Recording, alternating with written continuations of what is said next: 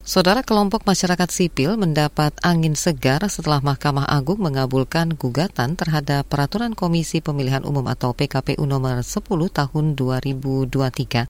Aturan itu digugat karena dianggap melanggar syarat kuota keterwakilan perempuan minimal 30 persen di daftar calon anggota legislatif. Tapi apakah tindak lanjutnya berjalan lancar? Kita akan simak laporan khas KBR yang disusun Agus Lukman.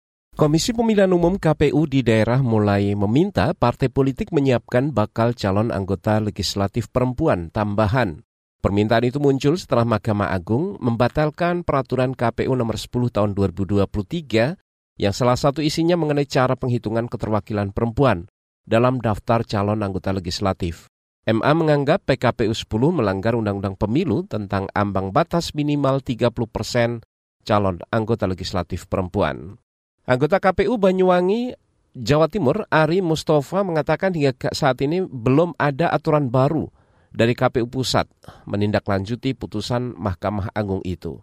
Meski begitu, KPU daerah memberi informasi lebih awal kepada partai politik untuk bersiap-siap. Beberapa partai politik itu konsultasi ke kami ini mempertanyakan kaitan dengan uh, putusan MA, putusan MA yang memutuskan 30% keterwakilan kota perempuan itu. Kalau komplain ke KPU Kabupaten kayaknya enggak. Cuman ya mereka ya tanda kutip ya agak menggerutu lah. Tapi tidak dalam rangka komplain karena teman-teman partai politik juga KPU Pusat hingga saat ini belum ada tanda-tanda akan segera mengeluarkan peraturan baru menyikapi putusan Mahkamah Agung. Hingga akhir pekan lalu, pihak KPU mengklaim belum menerima salinan putusan dari Mahkamah Agung. Aturan PKPU yang bermasalah itu membuat semua pimpinan dan anggota KPU RI digugat masyarakat sipil ke Dewan Kehormatan Penyelenggara Pemilu di KPP.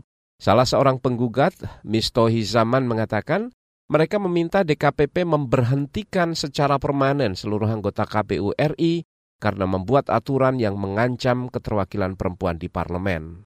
Para pengadu meminta, pertama, mengabulkan pengaduan pengadu untuk seluruhnya. Kedua, menyatakan teradu satu hingga teradu tujuh melakukan pelanggaran kode etik berat dan telah melanggar pedoman perilaku penyelenggara pemilihan umum. Ketiga, menjatuhkan sanksi pemberhentian tetap kepada teradu satu hingga teradu tujuh.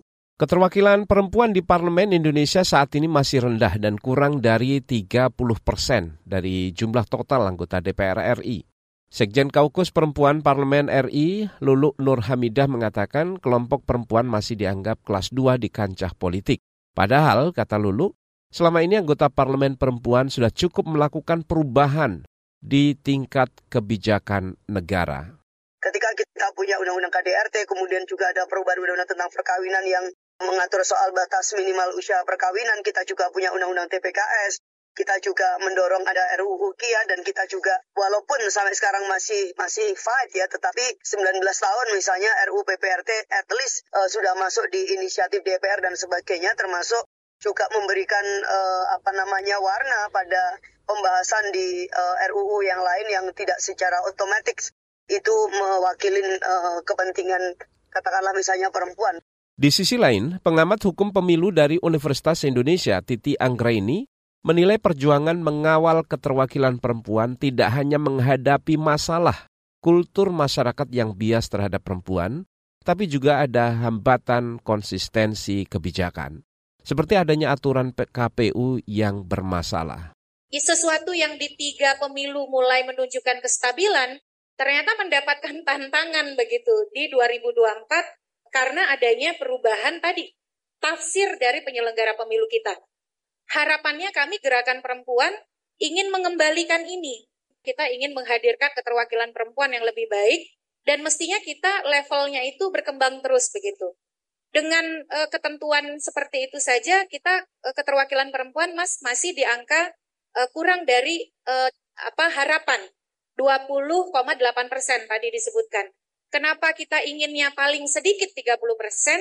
Karena fakta ilmiah menyatakan dalam sebuah kelompok yang beragam, maka pengambilan keputusan yang mungkin dilakukan melalui mekanisme voting akan membuka ruang bagi suatu kelompok untuk bisa mempengaruhi pengambilan keputusan kalau jumlah mereka itu paling sedikit 30 persen.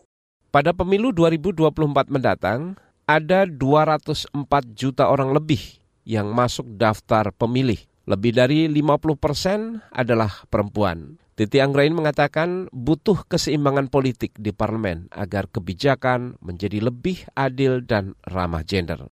Demikian laporan khas KBR, saya Agus Lukman. Kamu baru saja mendengarkan news wrap up dari KBR Prime. Dengarkan terus kbrprime.id, podcast for curious mind.